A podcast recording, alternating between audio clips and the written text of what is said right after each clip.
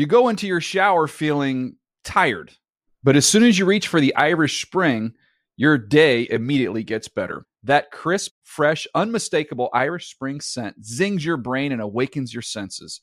So when you finally emerge from the shower, 37 minutes later, because you pay the water bill so you can stay in there as long as you want, you're ready to take on the day and smell great doing it.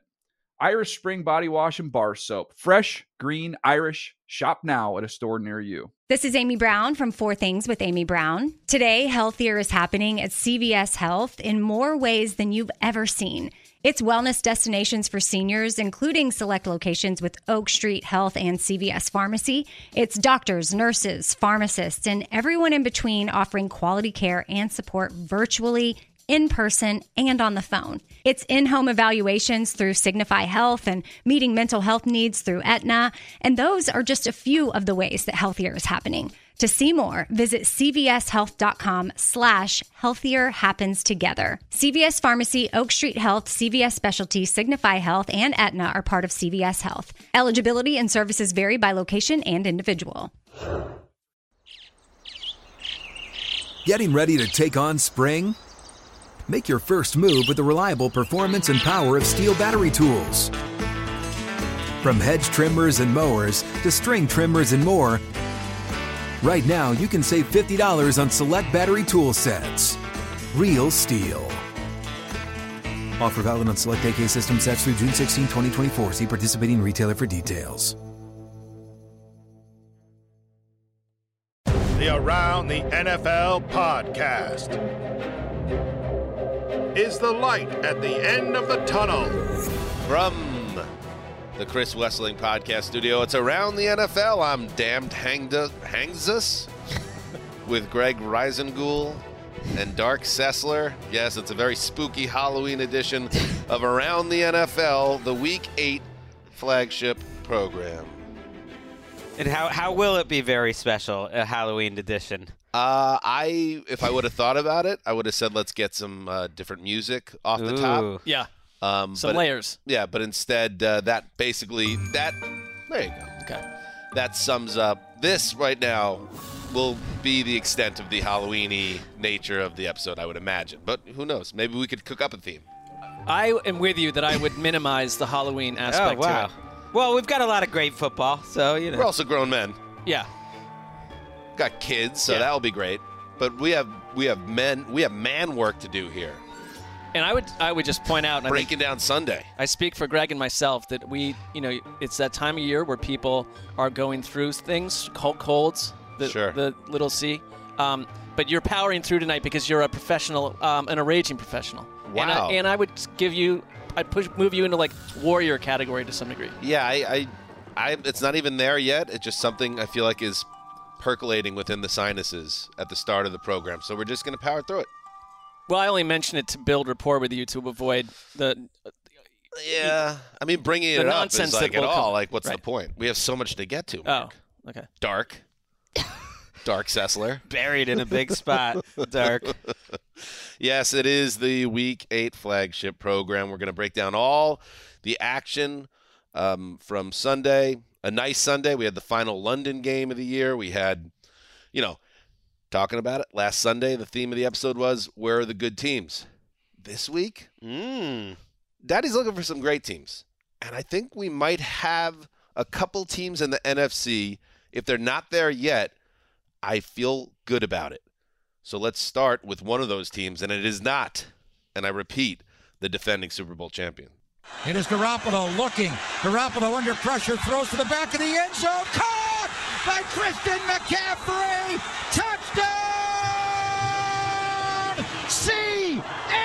CMC! Dynamite! The 49ers have the lead. Beautiful call from Greg Papa and Tim Ryan, Ken, KNBR. I thought for a second that Tim had screamed "die" like to the Rams. It sounded that way. But it was dynamite. Um, and Christian McCaffrey was dynamite. He became the 11th player in the history of our league to have a rushing touchdown, a passing score, a receiving score in one game. And the Niners continue to just pants Sean McVay in Ugh. this rivalry a 31-14 win for Kyle Shanahan's dudes at SoFi Stadium, or as George Kittle called it after the win, Levi South. Because there were a lot of people in red in that stadium. Mark, uh, the game started well for the Rams, and it looked like we were going to have a classic back and forth NFC West game.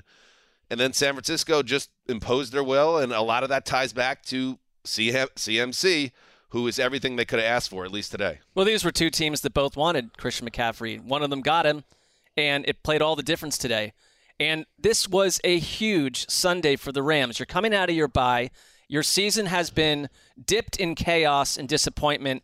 Uh, you're not looking like the Rams team that we're used to under Sean McVay. So you go into your bye. What do you do? How do you adjust? And after the first half, I thought, I think they have. I think Sean McVay has figured out a lot of issues here because Matthew Stafford was kept upright, well protected. Those issues didn't seem to be there. Um, they can't run the ball, and we know that. And there's no way to solve that immediately. But they had found a way to go toe to toe with the or foot to foot. I don't know. I don't know what body part to body part with the Niners. No, toe to toe is like the Toe-to-toe. well established. It just seems sort of stupid to me, but I guess it's because it's just you're a little bit you're an inch further than the other person than you are than they are. Wait, So- what? Anyways, but Now let's break this down further. Would you No, like it I to just- be elbow to elbow? What are you looking for? Anything you want, really. It all started to crumble in the third quarter. They they opened up on third down. They were six for seven, the Rams, to open up on third down. They just were. They looked like they had solved other issues, and then they had like a 20-yard third quarter where the Niners and especially it was just essentially Christian McCaffrey, George Kittle, and you got the version of Jimmy G, which always, almost always seems to be outside of that playoff game against the Rams pristine. He threw the ball great, and the Niners just looked to me like the team that understands who they are. Um, they went out and got the asset in Christian McCaffrey, who was utterly unstoppable and looks like he's going to fit in so well. It's like a Shanahan fever dream scenario, just the way that the way they can use him. And the Rams, they're not that team right now. I mean, they had the ball five times in the second half, four times, I believe. Five times, and they had four total first downs. And I listened to Sean McVay after the game because I'm with you. I think this was a huge moment in their season. And to get beat like a drum like that, where the offense completely falls in on itself. Uh, and then the defense struggles too was surprising to me, and I was curious what he would say. And it's funny, he was really talking about how the defense in the secondary and the second level had a lot of things to clean up, and that's not what they expect. And I'm just thinking, like, you're right today. They didn't expect that defensively, yet the fact that they go four first downs in five second half drives, like we're getting used to that with the Rams, and we're getting used to them losing big. They've lost by 21 to the Bills, uh, 15 to the Niners, 12 to the Cowboys, 17 to the Niners, and three of those are at home. Like they are a team that loses big. And so much of this, to me anyway, when I look at what's wrong with their offense, they can't run the ball. They have zero balance. It it puts so much pressure on Matt Stafford, who's not playing at a high level this year, and he does not have a supporting cast that he entirely trusts. Cooper Kupp is Cooper Kupp, and we'll get to him in a minute here. Allen Robinson is finally showing signs of life, but obviously has not been the difference maker they thought. Tyler Higbee had a drop in this game that kind of you know, swung things over to San Francisco permanently in the second half on a catch that would have been a first down and maybe even a touchdown. That was really the last sign of life for Los Angeles' offense. And you know, even when they're down, Mark in the in the second quarter, they had first and goal from the one or whatever. And they tried to run it twice, and it was like not going to work. And they did actually score on the ground on a Matthew Stafford uh, scramble where he gets creamed by the pylon and gets in.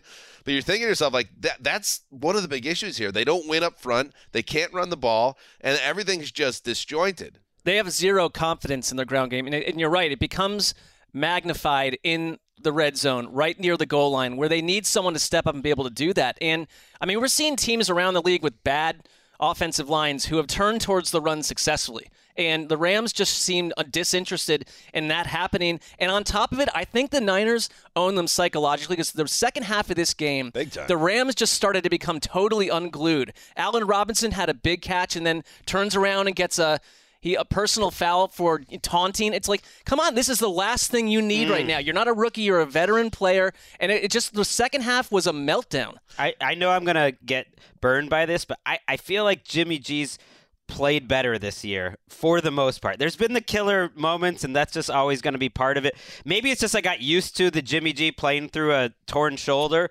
last year, and that was so bad that now they've got Garoppolo back to kind of his normal level and you get CMC, the fact that they had CMC throw for a touchdown in this game and, and McCaffrey ends up with 183 yards from scrimmage. That's almost as much as the Rams had. And Shanahan talked after how he put that into the playbook on Thursday after asking his staff, like, oh, can this guy throw? And they found some throw that he, he did four years ago. I mean, he baby- did that because the Rams wanted it. He's sticking it to the Rams. Like, this was like a two ships passing in the night, and the 49ers absolutely owned them. And I think that's him sticking it to his friend. And keep in mind here, yeah, 26 touches for McCaffrey, so he is now fully loaded. And they did this, the Niners, uh, abusing Los Angeles in the second half of this game without Deebo Samuel, uh, who who missed the game uh, with an injury. So you just it just shows the and when I talk about hmm, could the Niners be great? It's like this version of Jimmy G, obviously 21 to 25 uh, with two touchdowns and no picks. Uh, but when you have them fully you know, you have CMC fully uploaded. You get Deebo back. You have Brandon Aiyuk, who's come to life in recent weeks. You have George Kittle, of course. Yeah, There's a defense- lot of potential here for San Francisco. When you also factor in the defense as it gets healthier, is going to be a problem as well. So at four and four, yeah, they're right in the mix of a, a muddy division. But I think they have more upside than almost anyone in the NFC this side of Philly. Uh, because their ceiling is just so different other the outside of the Eagles. And when they're on like this, you know, they've had injuries. Some of their bad games have I think tied to defensive injuries. Number 1. If they get healthier and healthier and you know, critiquing the idea that they went and got McCaffrey and it was expensive, I don't think there's any critique at this point because he went somewhere where he can be used well. And today he was absolutely unstoppable. He did have a couple fumbles that that- they were lucky the Niners recovered, but I'll take that along with what the upside and what he did and how he electrified the Rams defense. Mm. And one last point on the Rams side, they had Cooper Kupp in the game with a minute to play, down three scores. Keep doing this throwing stuff. the ball, and he gets his ankle rolled up on. He was able to walk off under his own power. Um, seems like he'll be okay, um, but at the same Higbee is time, banged up too. McVay, yeah, McVeigh, McVay said like, I don't know, I shouldn't have done that. I wish I could have done it differently, but he didn't, and that almost cost him. That's their season if Kupp goes out. I don't know what season Los Angeles has, but right now it's not looking good. Uh, in other news, in other games, there was only one game that had two winning teams, and it was at uh, the stadium formerly known as the Clink. Remember Mm. that? Yeah, they changed the Nobody knows what it too. is now. It's Lumen Field. Let's check it out. Geno going to throw again on first down. Pump fake. Going to throw deep. Got a man in the corner. It is Lockett. Touchdown! Seahawks! What a drive led by Geno Smith. Tyler was not going to let this one get away. He hung on 33 yards out, and the Seahawks go on top 19 13. Ooh-wee. Steve Raible with the call K I R O. Geno just keeps delivering, Greggy. Yes. Tyler Lockett caught a 33 yard touchdown pass from Geno with 9.18 to play.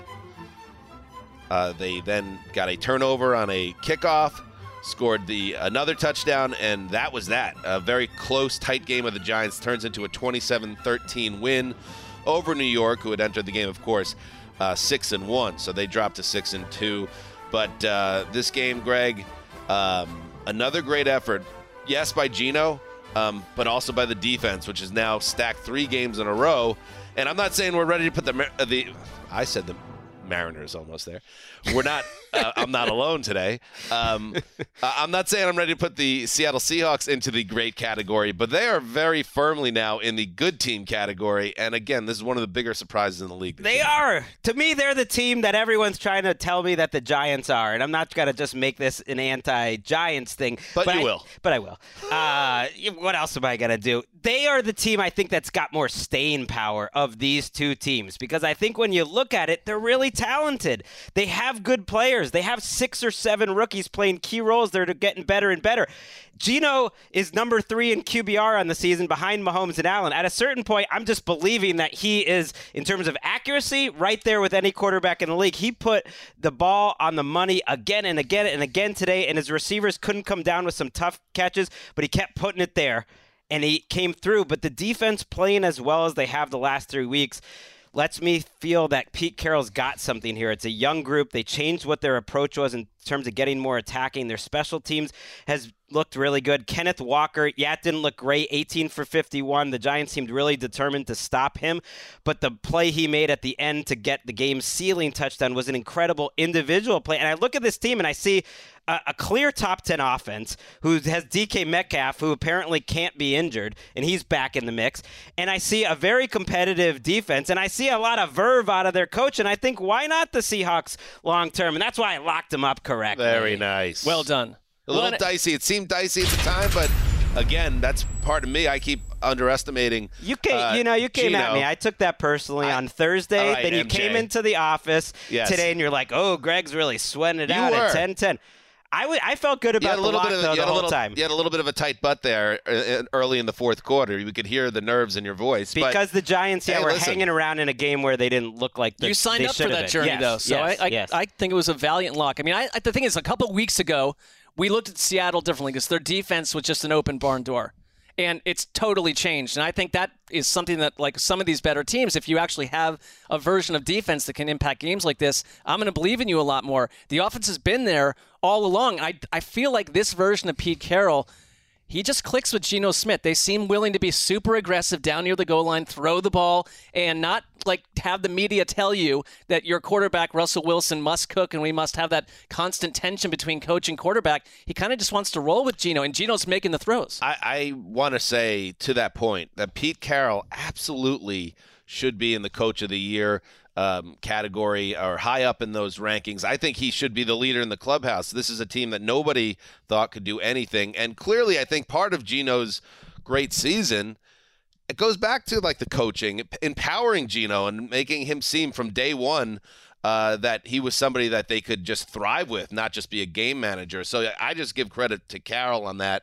Um, and you know, in the NFC West, which we thought was going to be a very different type of division, uh, Seattle doesn't. It doesn't seem crazy that they, they could win this division. No, they chose Pete Carroll ownership over Russell Wilson, and I and I kind of killed him for that at the time, and that's looking that's looking pretty good right now. It is. Pete Carroll went for it, and I feel like so many times the missed fourth downs get brought up a lot.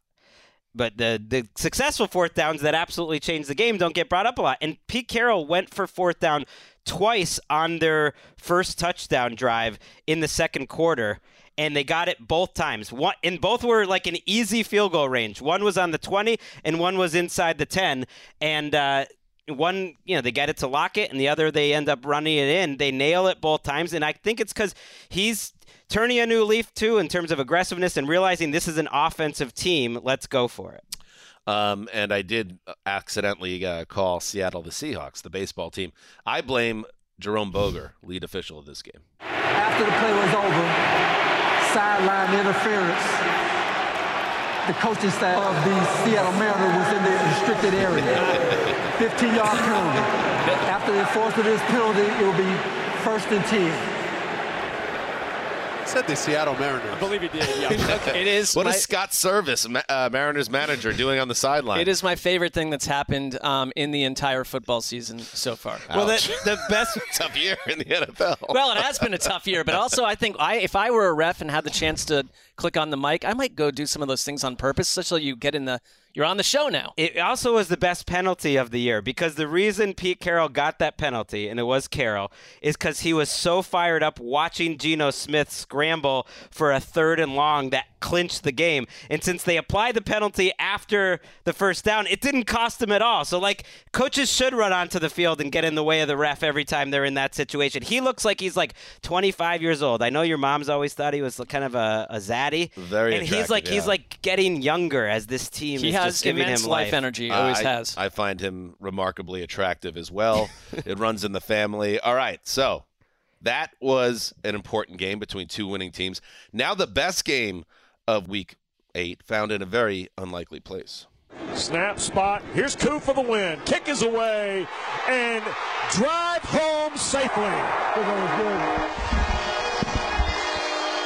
Younghoe Koo from 41 yards wins the ball game. Arthur Smith and Atlanta are four and four. My goodness. Indeed, Wes Durham Get out the bongos. For This the game Dirty deserved it. Yes, it did. WZGC. Good call. The Falcons kicker, Younghoe Koo, one of the best in the league, splits the uprights from 41 out after the Panthers missed two kicks that would have won the game, including a long extra point, which we'll get to. Falcons 37 34, the win over the Panthers. So it is the Falcons holding on to first place. Uh, Mark, this was a game that looked like it was over, and then it wasn't. And there was a lot of drama along the way before Koo put things away. And then it was, and then it wasn't, and then it was, and then it wasn't. And we have David Ely, uh, a, a, somewhat of a reluctant Panthers fan, in our newsroom, and I could hear him intermittently like screaming about something, then going totally silent about something, then screaming, and then go totally silent. And this game had all those ingredients. I mean, there were they the, these two teams alternated ten straight scores at one point. It was just one of those games where like it, com- it became completely uh, derailed. And poor Eddie Piñeiro, I I don't enjoy watching um, kickers miss high octane kicks and PATs in these situations because they're already um, typically outside of Justin Tucker's coolness. You're like a man on an island inside of most NFL locker rooms, I would imagine, to some degree. And when this happens, you have no friends. I mean, to to miss the PAT that would have assaulted the game, you send it into overtime. You get the ball back on Marcus Mariota's terrible interception on his 29th birthday. Eddie Piñeiro set up for a 32 yard gimme. I mean, you should be doing that. If you had 12 beers in you, you were an NFL kicker, you should be kicking that 10 out of 10 times. I mean, you'd like Well, to see this that. is- 12's a lot. and he misses it. But and it's Eddie Piñeiro. You know that will be his last kick uh, with uh, Carolina. You could you could bet that. And it just it's funny when kickers really get the yips in a game like that. You could tell right away. Even though it was an extra point, it was a coin flip. Um, extra point length, less than. It was a coin flip in overtime. It felt like, yeah, he could definitely blow this. And and to your point, also like he was getting a lot of pats on the back at the end of the fourth quarter when he missed the long extra point. Uh, but after the second one, you No, could tell it- it was just like everybody's like, "Are you kidding me, dude? Like we're fighting our butts off here, and you just killed us." But you got to put some heat on DJ Moore too. You got to praise him for the incredible touchdown he had uh, that allowed the Panthers to tie the game. Uh, but the call taking off his helmet while celebrating, which I don't necessarily believe in, but it is what it is. Uh, that led to an extra point that would have won the game for Piñeiro, turning into what a 45 yarder. Yeah, it turns into a, a thorny situation. Which, which, by the way, he might have missed. So I, I have put, you know, the, it was the same length as the field goal. Who's not? Who's to say he wouldn't miss the extra point? Not that you want to give DJ Moore some credit, but I did see some people be like, DJ Moore giveth. DJ Moore taketh away. I mean, they're not equal. He completed an unbelievable catch where he sort of slowed up halfway, and the throw from PJ Walker rolling left with under 20 seconds to go and no timeouts. That was the play of the NFL season. I I got up out of my seat and I just started sprinting down the aisle towards the Ely. I was like so The excited. Ely. towards the Ely. That was just like that I- was I'm the Kyle Mur- Murray You're play so loyal to essentially. football. That is a perfect example. Well, I also had picked them, and you know, I was excited. It, it just seemed like it seemed like the play of the year. Like it was one of the more magical moments of the year. Terrible and then to coverage miss, by to miss Atlanta, that my kick, goodness. To miss that kick is crazy. I- it well, is- Atlanta was down multiple, multiple defensive backs today. They had guy a guy they brought up out the practice squad who got injured during it. That's the state of where but their they, secondary to was. To put it in perspective, the Panthers got the ball there with 36 seconds to go and no timeouts, needing a touchdown. And they got the touchdown with 12 seconds to spare. That that's almost impossible. Yes, Yeah. almost. Uh, two things I wanted to add. Hey, Kyle Pitts Fantasy Owner Support Group talked about it on Thursday. Last stand, we got a nice day. We got about 90 yards and a touch. Let's stay the course. And along those same lines, Arthur Smith, nice to see you uh, treat your quarterback Marcus Mariota like a real quarterback and not like he's Tim Tebow. Uh, letting him throw the ball. Guess what? Mariota, he made some mistakes, but he also made some throws as we well. made a killer mistake, but but he can throw But the that's ball okay. Like pretty you, well. You know, give your guy a chance to make plays, and he made more plays than he failed in, in this game, and they got to win. One thing I think that gets lost in the drama of the game, like D'Onta Foreman, like is has been awesome, and he was dominant today. And I have a guy now. I have a guy. Um. Okay. We'll we'll, we'll talk about it. We'll, Yeah, I've, yeah. I've I'll talked talk about, about D'Onta. Foreman You'll before. shut up. I'll tell you who it is. Tyler Allgeier for Oh. the Falcons. I love this guy, and We're he's my guy. check. We're gonna have to check. You don't control that. Sit we down. Have to, we have to check. You will. I will. I will sorry. I'm remove Mark. you from the building. He I has- feel uncomfortable even having this conversation. I will send you. I will. I will send HR a fiery letter about all the things I know about you. Can you explain? And you, Greg. Explain why? Because I, I'm Do you just. want to get into that game, Mark? I'm surprised. I don't think Foreman. I don't think Foreman um, is really guy eligible at this point. He's been around, but Allgeier, Guys yes. can be good. Well, Allgeier, what was it about his um, 2.8 yards per carry today It's that been the really past. got you It's going? been the past month. It's not just today. Like, go watch the Browns game. No, he, I like he's him. been he's, he's a been feisty he's runner. been He- powerful. they brought him in out of nowhere, and he's like he's 5'11", 220, and looks like a like eight eight hundred bricks stacked up. On and top he of made each a other. great he made a great play in um, as a receiver today on the 25 we will, touchdown and made We're going to submit it to the yes. board. It will be I don't think probably you're a. not picking a guy that's like an all pro. we're It's like thinking maybe it's got to be a project. That's could- how I see it. It's about a six to eight week uh, turnaround, the review process. In But your we will be in touch with you. in your world, It, this bums in me your out. absurd world. Wait, we I gotta have take a point, break. too. This, know, this game gotta- bums me out though because just for context, they, they Yes, it would have been a four way tie at the top of the NFC South. The Panthers would have been in first place, and like it would have been like another team that was But sort they're of in the mix. They're not, but it's like they ruined. It 'Cause just ruined they're not. everything. Right. Eddie Piñeiro that had never happened everything. in week eight, and it would have been the first time there was a t- like a four way tie Ugh. this late in the season since That the was part of it. 1987 strike shortened campaign in the Eddie NFC East. Piñeiro. I don't know where you go next, buddy, but uh, we feel for you. That that could not have been fun. All right, we'll be right back. You go into your shower feeling tired, but as soon as you reach for the Irish Spring, your day immediately gets better. That crisp, fresh, unmistakable Irish Spring scent zings your brain and awakens your senses.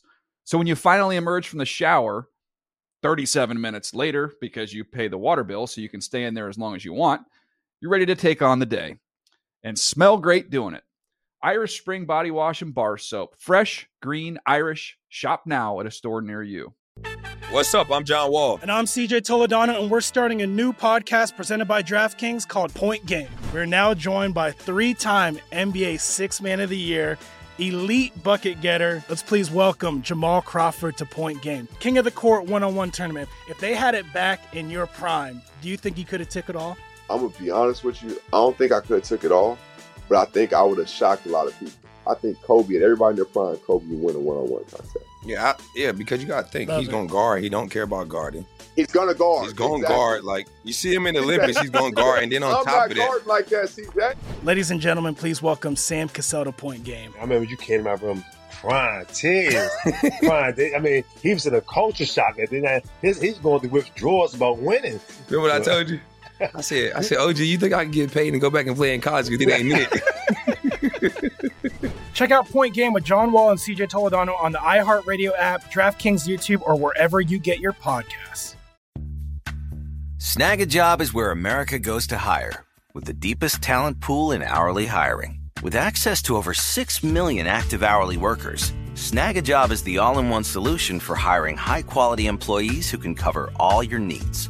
On demand, temp to hire, part time or full time. You name the position warehouse worker, retail associate, grocery store clerk, fitness trainer, baker, stylist, bellhop, podcast producer. Yeah, Snagajob's got a worker for that. With our easy to use platform, you're able to seamlessly post and fill available positions quickly with a dedicated customer support team to provide all the help you need along the way. Kinda nice knowing you have a talent pool like that in your own backyard, right? Snagajob is the partner you need to keep your business running smoothly. So visit snagajob.com or text snag to 242424 to talk to an expert. Snagajob.com, where America goes to hire.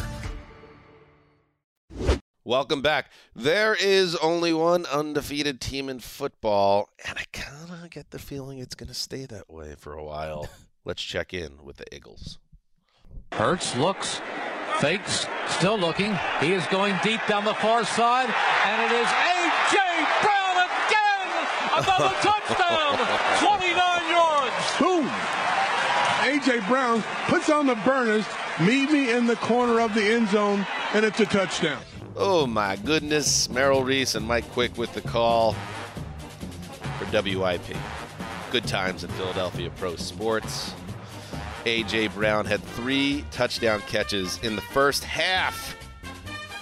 And, and Jalen Hurts threw four touchdowns as the Eagles roll to a 35 13 win over the Steelers. And that's not a surprise necessarily, the final score here as we welcome in the great Nick So Shook on Halloween. Uh, but it's just another reminder of like how easy Philadelphia is making it right now against their opposition. so shook. Everybody's that- so you- shook you know when that- Nick is in the gym. He doesn't skip a gym day because Holy of a, God. a manufactured holiday where you dress up body. in costumes. Nick, how? I mean, that that cannot confirm or deny that. Um, but those weightlifting sounds you hear, that's actually AJ Brown packing on the muscle and then using it to dominate Mm. the Steelers secondary this afternoon. I Well felt done. bad for Minkah Fitzpatrick because each of the three touchdowns, it was Minkah closing it over the top and just being woefully late or out of position to make a play. And the entire secondary looking like a bunch of fools. Uh, he he made them into whatever he wanted to make them. He dominated them this entire afternoon. The Eagles had no problem going to him, passing the ball around the yard. They ran the ball pretty well. Miles Sanders capped it off with a touchdown. It went from seven to seven to a much greater uh, difference between the two teams. There was never really in question. In fact, it was so over. And the Eagles had so up? little fear of the Steelers' offense that they put Jalen Hurts on the sideline with 11 minutes to go in the fourth quarter. They knew it was over. They knew the Steelers didn't have a chance. A resounding victory. In Nice move with TNF coming up. They have the we got the Eagles and the Texans in a bizarre Thursday night football match. I guess showed me the Eagles can win Bizarre's one way to in it. so many different ways because there's been weeks where AJ Brown's been a little more quiet and they've they've run the ball a ton and they've it de- kind of depends who the matchup is. They absolutely victimized Pittsburgh today. I mean, Ahkello Witherspoon got benched at one point. It seemed it seemed like they were moving the, the secondary around, and I mean these were the throws. It wasn't just AJ Brown's the catches. Like Jalen Hurts, like from last year to this year, in terms of his improvement on some of these throws, is startling. And like he was absolutely on the money today. And I, I just look at a Pittsburgh team. When you go play other sort of half-baked operations, you can hang around, and they do do that. But then when you go play Buffalo, you get your doors blown off. When you go play the Eagles, you cannot hang around because they are a, a middle of the pack. Not fun to watch offense right now, and they've got very little on defense other than their reputation. Yeah, Philly's one of the big three, obviously, and these teams that don't come ready, they get embarrassed. And let's listen uh, to Jalen Hurts talking about uh, seven and oh. zero. You know, it's just it's just a, a uphill climb. That's what we always talk about. It's an uphill climb. So that's that's what it is. You know what I mean? And I honestly feel like there is no arrival. There is no arrival. You will never get to a point where you say I've arrived. There is no arrival. There's only the journey, and I've embraced that journey, and I'll continue to do that and take it day by day and just try and climb. Shooky, Shooky, that's the old uh, Steven Tyler in uh, the amazing video. Life's a journey. Life's a journey, not a destination. Remember that one? Probably not. You're much younger than You were like four at the time. I don't want to close my eyes. Oh, here Wrong we go. Wrong ballad, but close enough. Still, that was good. All Aerosmith songs from that era sound the exact same, Kind of, anyways. but it was a Yes, they good do. song. There were seven of them, but they, it was good. Go ahead. No, I mean I totally agree. I don't see why the Eagles should believe that they're not going to be the favorite and be a team that's going to continue to, to remain undefeated. Their schedule sets up really nicely for them. They don't face a team with a winning record for like the next month. And I think one of the It's teams that could potentially have a winning record is the Colts. And I don't believe anything in the Colts either. So, you know, we see 6 and 0, 7 and 0 from the Eagles. I could see 11 and 0 very realistically because no team has really challenged them. There was a moment a few weeks ago when they were down 14 nothing to the Jaguars and then turned it on on a sloppy Lincoln Financial Field and dominated them in that game. You know, I don't like to get too hyperbolic with teams because eventually you're due for a loss and eventually you're going to run into some struggles. But right now, the way their offense is operating, because they can attack you from so many different angles, a lot of teams have a hard time shutting them down or slowing them down, and their defense continues to get better, especially up front. They harassed Kenny Pickett all day today. It was just like it was two teams in different leagues right now. And, and I know the Steelers are working through some things and they got a rookie quarterback, but it just wasn't much of a competitive game after you know the first quarter because the Eagles are just soaring at a different level right now. We talked about nice. possibly uh, forking teams. Mm-hmm. It was a question asked on the Friday Fun Show, and I think the Texans were the only team we even could come up with. Mm-hmm. But I think in this AFC, which is awfully deep, Mm-hmm. you know, I'd be pretty ready to fork this uh, Steelers. I would squad. join you on that I think mission. they're forked. And, uh, Yeah. yeah. Uh, let's move on to a more competitive game. Nick Shook uh, in Minneapolis. Now Madison heads to the backfield. Cousins shotgun. Short drop. Throws right.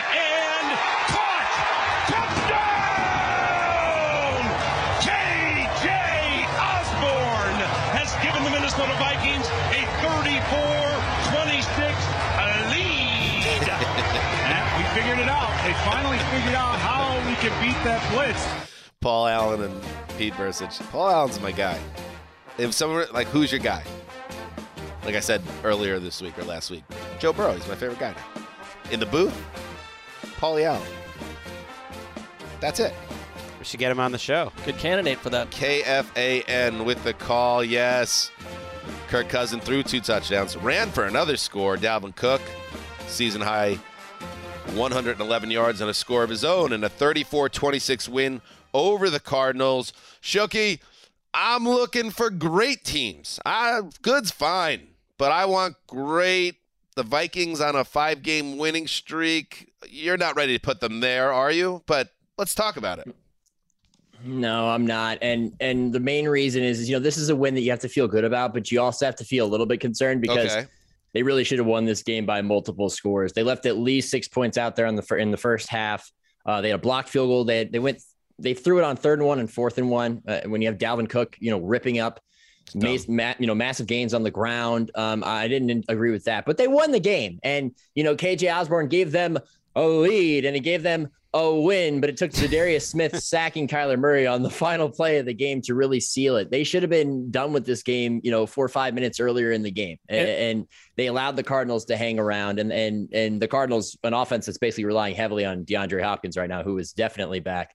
Uh, I, that's why they're good. They're not great. That's why the Vikings are not yet great. But it is nice to string all these wins together, and it's an NFC North that's very winnable. So keep on going, and maybe you sort those things out. This is obviously not what we predicted for this division going into the season, but I need to see them be a little bit better. Maybe they'll figure it out in the next month. They were given some gifts in this game too by Kyler Murray threw that terrible interception to Harrison Smith. There was the play where the Cardinals were forced to or chose to kick a field goal because the shotgun snap hit Kyler Murray in the face mask or right around the head when he was staring at the sideline, which that that kind of thing seems to happen to them weekly. Some sort of discoordinated scenario between center and quarterback or X, Y, and Z. Greg Dortch muffed that punt, which was huge for Minnesota. I mean, a lot went their way, and you're right, it came right down to the end.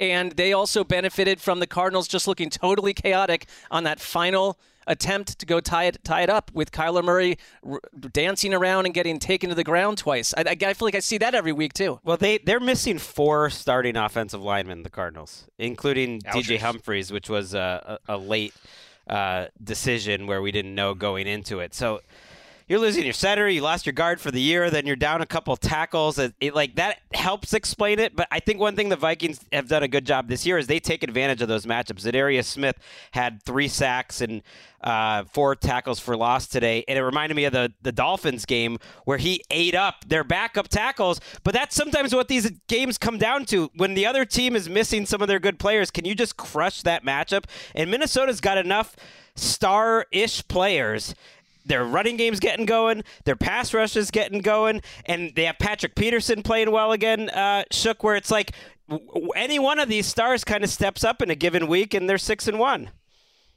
Yeah, Patrick Peterson had a great pass breakup in the end zone early in the game that prevented them from scoring what would have, would have been a game tying touchdown. I was like, oh, look, it's Pat Pete of old. He's been playing his pretty old good this team, year. So that He's all been good. works out. Yeah. But you know, you talk about those random stars that come up and make plays. Kirk Cousins, he Mm-hmm. hit his highest ball carrier speed on his rushing touchdown Nice. in his career with the Vikings. It was like 18 point something miles per hour. It looked fast. I was stunned. The whole world was That is stunned. that's pretty fast for him. I would I would have guessed if you would have just said what would be the number because I don't even know what a slow guy runs in the NFL. I would have said like sixteen point five, Right. but eighteen. Nice, dude. Well, what, what was the old saying? Everybody runs 20 miles an hour. Yeah. Yeah, well, that's I mean, mostly he was, he was kind of close to that. Um, yeah. you know, this Yeah, I mean- quote. oh, go ahead. Keep going, buddy. Well, I, I just I to kind of tack on what Greg was saying. It was it was the KJ Osborn's. It was you know some of the other guys. uh, Za'Darius Smith stepping up and crushing a matchup like that. It was timely plays again in a game where they had left enough room for the Cardinals to come back. They had the possession two times in the second or in the in the fourth quarter where they could have gone down and taken the lead. And both times their defense stepped up. And and that's what was most important is winning those close games, I guess, even if you give the opponent more room to get back into the game. And here is a interesting quote with that in mind from Kirk Cousins. And he said something like this a couple weeks now. I thought we were a really good football team last year. We just couldn't find the inches in too many games. Why we found them now, I don't know. Now, you could either read that as a shot across the bow of old friend Mike Zimmer, or you could uh, read into it if you want as Kirk Cousins basically telling us, "Hey, we're actually kind of a regression candidate. Um, we're we're going to finish ten and seven or nine and eight, but right now things are going great, and uh, we're happy to be six I and mean, one." if they went nine and eight, they would have to go three and seven the rest of the way. That, oh, that you is know, like- you know they got a four out of five. Yeah, in we've, them. we've seen them do exactly that in the past. I don't think it's going to happen. I just want to throw one bizarre uh, revenge game narrative out there that Patrick Peterson threw out after the game. He said that he's not happy with the Cardinals, and this is a future Hall of Famer, most likely, in mm-hmm. Patrick Peterson, who played a long time for the Cardinals. Mm-hmm. That when he was late in his Cardinals tenure, that someone unannounced would print out articles and comments about his poor play Any of our from articles? the internet and then put them at his locker.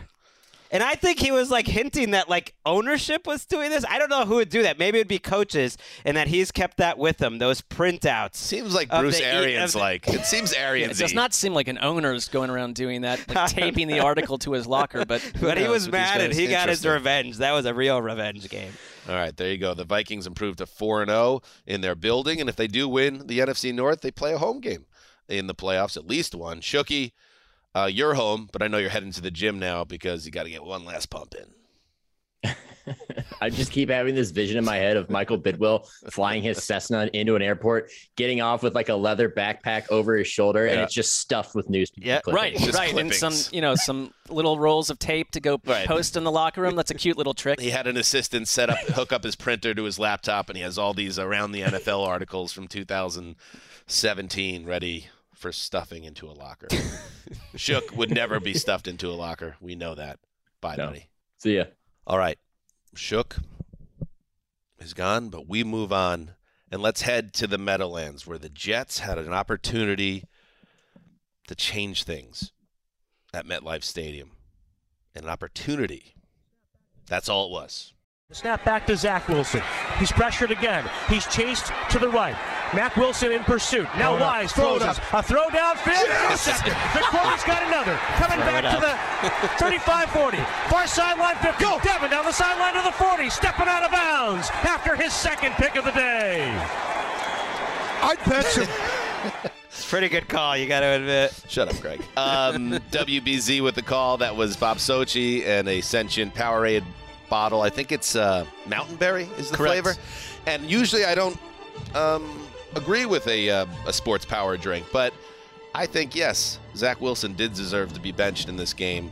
Devin McCourty had two of the Patriots' three interceptions of Zach Wilson. Nick Folk, former Jet, kicked five field goals. And Bill Belichick got another win, passing George Halas on the all time list. Final score Patriots 22, Jets 17. That's more disappointment for Jets fans, and we'll get to that in a moment. But let's start with the Pats, um, who, listen, they're not a, they're certainly not a great team. I don't necessarily think the Patriots um, are necessarily even a good team. But in this in this season, I think they could be a playoff team if they do things like they did Wow. today, which is superior on special teams, um, have a defense that got off the mat after Monday night's embarrassment and played well in this game, and lean on a running game that is very good with Stevenson leading the way. And that was enough because uh, at that point, if you're a well prepared team that wins in different phases of the game against a unproven, immature, I'm not saying immature is like a person, very immature as a quarterback, Zach Wilson, just let him uh, beat himself and his own team, and that's what happened. This is this loss was totally on Zach Wilson, but credit to the Patriots for basically forcing uh, the Jets to lean on their young passer, and it didn't work. He just doesn't have it. I mean, there's too much stuff happening on a weekly basis. You talked about not wanting to see the old Zach Wilson backwards figure eight scenario where I just, whenever there's pressure or heat on him coming towards him, like he will do something really madcap. He'll do something disorganized and So- just whip the ball into weird places. And like it cost them to get the game today. Zolak said throw it up in the middle of the play. I've never heard that before, and I know Zolak is a little different, but he essentially was saying, I know how Zach Wilson plays. Well, I'm sure Zolak did that a lot in his own career.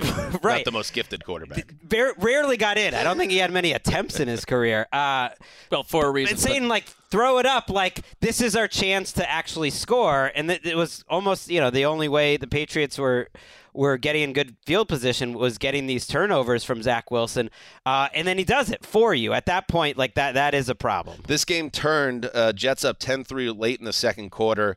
They pick off Mac Jones, who's no good either, by the way. Mac Jones gets picked off, pick six for Michael Carter, uh, 17-3. Jets up late in the second quarter, but no. Oh, that killed them. A late hit was called on John Franklin Myers on uh, Mac Jones. It was borderline at best. It wasn't a. It wasn't like one of those uh, roughing the passer calls that you go nuts about. You could see why it was called, but it literally turned a 17-3 game into a 10-6 game after the field goal.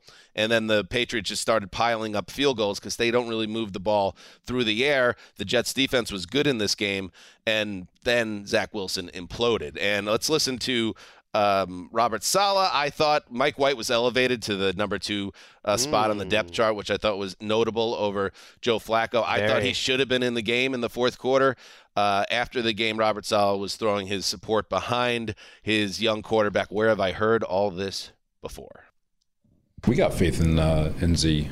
Um, he's played good football. He's been he's taken care of the football uh, since he's gotten back, and he's shown uh, flashes of good football. So um, everyone in the locker room still has his back. I don't know about everyone because Elijah Moore was asked uh, about his chemistry uh, with Zach Wilson. Here's what he had to say. How would you describe your chemistry with Zach on the field? Uh, probably, I can't. I don't even know. I couldn't even tell you. I don't get the ball. I don't know. The the problem is that that's not the first quote like that by a wide receiver. There's just been disenchantment with the fact that post Joe Flacco, you know, you, well, it's been Elijah Moore mostly. It's been in the media about it. I, I, I may have missed it. Well, Denzel Mims has been having problems since he got to the team. Yeah, I just think there's just I there's got to be chatter. I'd love to Sure. be on their group cell threads or text threads where it's like, hey, um, you know what? For for all Flacco's ills, uh, we were throwing the ball for 300, 400 yards a game. It it's it's disappointing because without Breece Hall, obviously they have like a, a lesser margin for error. They're going to need their defense, and it sounded like their defense could have won this game Absolutely. potentially. The very 200, well. 288 yards for the Patriots, 3.8 yards per carry uh, per play, which is really low. And Patriots fans were all begging for Mac Jones to be benched at halftime. And and analysts were saying they thought Mac Jones was going to be benched at halftime. So it's strange that the the Patriots yes they win the game, but they finished the game with five drives where they were in position to put it away. And in those five drives they went four and out 3 times and got one first down. And so I think there's more legitimate questions. I haven't been as worried about Mac Jones um, until this game. But now there's real questions about Mac Jones and his direction because the difference there is a big difference between him and Wilson. I mean, he did play 16 games, Dan, as a starter and was really productive and was like a mid-level starter. And the fact that he's taken what now looks like a step back and it seems scrambled as a second-year starter, he was the best thing about their season last year, and now he's like the thing that's holding them back potentially. Let me clarify. I'm not saying that Mac Jones Yeah. is at the same level as Zach Wilson. Yeah. Uh, Jones has done way more in his time. I just, in general, not overly impressed by him, and uh, he really did get bailed out on that pick six because that that could have changed the Patriots and the Jets season. That roughing the passer, passer call. But I'm not making excuses, and a lot of people, obviously, in my Twitter saying, "Oh, Dan, oh, it's, it's going to be really hard for you tonight." He's like, "No, it was much harder last week when they won and lost Breece Hall and Alijah Vera Tucker because and you guys are giving it to me a little bit, and I got other stuff like, Dan, why are you in a bad mood about the Jets? Like they're five and two." Because I kind of saw this coming. Like when you lose the engine of your offense in Breece Hall, um, and then you have to turn it to Zach Wilson in a big moment against Bill Belichick. Uh, what we knew about Wilson going into this game, I was hopeful that they were going to win, but I was never very confident because this always felt like an outcome. And in general, on the Friday Fun Show, I talked about how this could be it for Zach Wilson. This could be the moment that we remember him by, good or bad. I've, I've, I still feel the same way that Zach Wilson is probably not the dude and Jets fans are now now beginning this dance again, where we're starting to look ahead and decide whether or not uh, we need to get a new quarterback. They need to show significant growth with him at quarterback to invest beyond this year. There's still a lot of season left. They get Buff- Buffalo next week. That's not going to be any easier. Uh, but this was a huge moment for the Jets and their fans. Uh, the, the stage was set and the quarterback lost them the game in a really ugly way. And that's disappointing to me, but not stunning because well, we've you had know a what? lot of that. Good. And I don't mean good about what happened today, but you want to find out that you don't have something in Zach Wilson as fast as possible versus one of these merry-go-round scenarios where we're hearing about all offseason how Zach Wilson's going to grow in X, Y, and Z. This is a good team. They've got a good roster. You, you, Well, right, you've got a good general manager, a good coach. Don't get sabotaged by the wrong quarterback for as any another week if you don't need But to. the, the the thing with these two teams is are they're trying to make the playoffs this year, and I I, I don't think. I think Belichick is going to stay loyal to Mac Jones and stick with him uh, for a while, but that's going to be a question. And to the Zach Wilson point, that is a question because they have a whole locker room full of guys uh, who are trying to make the playoffs. I I don't think Joe Douglas or Robert Saleh's jobs are going to be in danger at all anymore. Uh, but they want to get to the playoffs too, and you eventually owe it to those guys. And he's going to make them make a decision at some point, partly because we've seen what the offense looks like with Flacco. And not that it was great, but it was an NFL offense. It was a passing offense, and this just isn't with What with do you Wilson. really wanna see Like, he's Zach- the worst starter. You know, he's he's in the mix as the worst starter in the league. Zach Wilson against the Bills. If, it, if they don't make the decision now, that could be the executioner song. But you know what? To the point, like I said last week, that low when Breece Hall went out, it lowered their ceiling. It's a developmental season for the team. I want to see Zach Wilson. I, when I say I want him on the bench at the end of this game, I didn't mean bench him for good. I meant get Mike White in there and see if you could get two scores quickly and steal another game. Um, but this absolutely is a developmental year for the Jets, even if they're improving. And you need to know whether he can play or not. And there's starting to be more and more mounting evidence that he just doesn't have the ability to do what, Mark? Play the guitar. Play that guitar. Play the guitar. By He's way, not a musician, which is sort of a problem for some athletes. Keep an eye on uh, the Patriots trade market here. Nelson Agholor, De- DeVante Parker, and Kendrick Bourne combined for three targets and two yards in this game. And I, I was interested to see Rap Sheet talking about like, eh, kind of all their receivers are available this weekend so, or this week. So I like all these there. teams of Brandin Cooks' past being connected to Brandin Cooks this week. It's I love these funny. teams like telling us that these mid-range players that you could, you wouldn't send a bag of rocks for are available in trades. It's like great. Thanks for the update.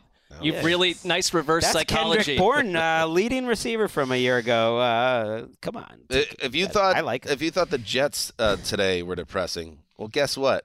The Detroit Lions are the team of around the NFL, and that is not going well Mm. at all. That Let's was a check mis- in. That was a mistake.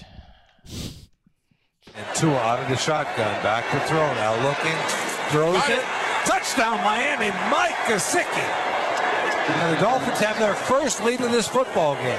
A 11-yard touchdown, Gesicki's fourth of the year. What's the problem, Greg? They're always just so chill on the Dolphins You don't like broadcast. a little more verve. You're Let's not get into excited. Jimmy Cefalo, I love him, but it's, that was a great play. Doesn't sound and like a great love. comeback. You're right. Yeah, Tua read through all his progressions, found Mike Gesicki late in the third quarter for the touchdown that capped the Dolphins' rally from a double-digit second-half deficit. I agree. I mean, you got to be pumped up there in a big spot. Uh, Dolphins radio. Anyway, 31-27 win over the Lions. Maybe because it was so inevitable. Because playing the Lions, it doesn't matter because you know they're going to give you infinite chances to score 30 to 40 points. Anyway, Tyreek Hill, 12. He's going to have 2,000 yards, by the way. Tyreek Hill, 12 for 188. Jalen Waddle, he's going to have 1,700 yards. Everybody, it's insane. Eight for 106 and two touchdowns.